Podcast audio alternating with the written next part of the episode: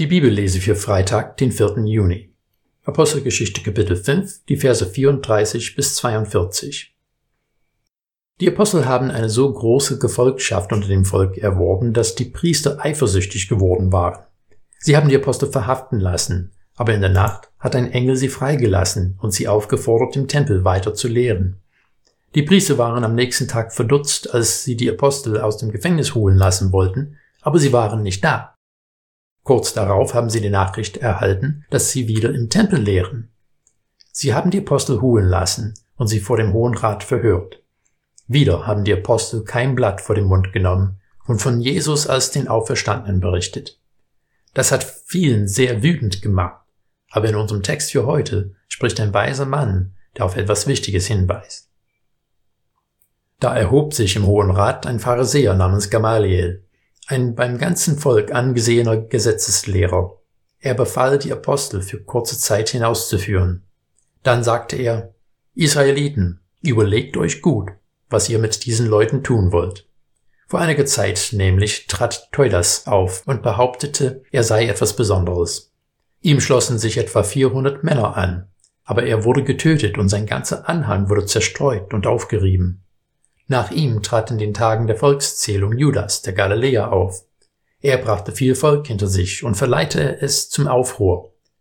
Auch er kam um, und alle seine Anhänger wurden zerstreut. Darum rate ich euch jetzt, lasst von diesen Männern ab und gebt sie frei. Denn wenn dieses Vorhaben oder dieses Werk von Menschen stammt, wird es zerstört werden. Stammt es aber von Gott, so könnt ihr sie nicht vernichten, sonst werdet ihr noch als Kämpfer gegen Gott dastehen. Sie stimmten ihm zu, riefen die Apostel herein und ließen sie auspeitschen, dann verboten sie ihnen im Namen Jesus zu predigen und ließen sie frei. Sie aber gingen von dem Hohen Rat und freuten sich, dass sie gewürdigt worden waren, für seinen Namen Schmach zu erleiden. Und sie ließen nicht ab, Tag für Tag im Tempel und in den Häusern zu lehren und verkündeten das Evangelium von Jesus, dem Christus. Gamaliels Worte hatten eine große Tragweite. Wenn es von Menschen ist, wird es nicht bleiben. Wenn es von Gott ist, wirst du es nicht stoppen können. Nun, wir wissen, dass es viele Bewegungen durch die Geschichte gegeben hat, die nicht von Gott waren und lange bestehen geblieben sind. Aber Gamaliel hat Beispiele von ihrem bestimmten Kontext, die seine Behauptung untermauern.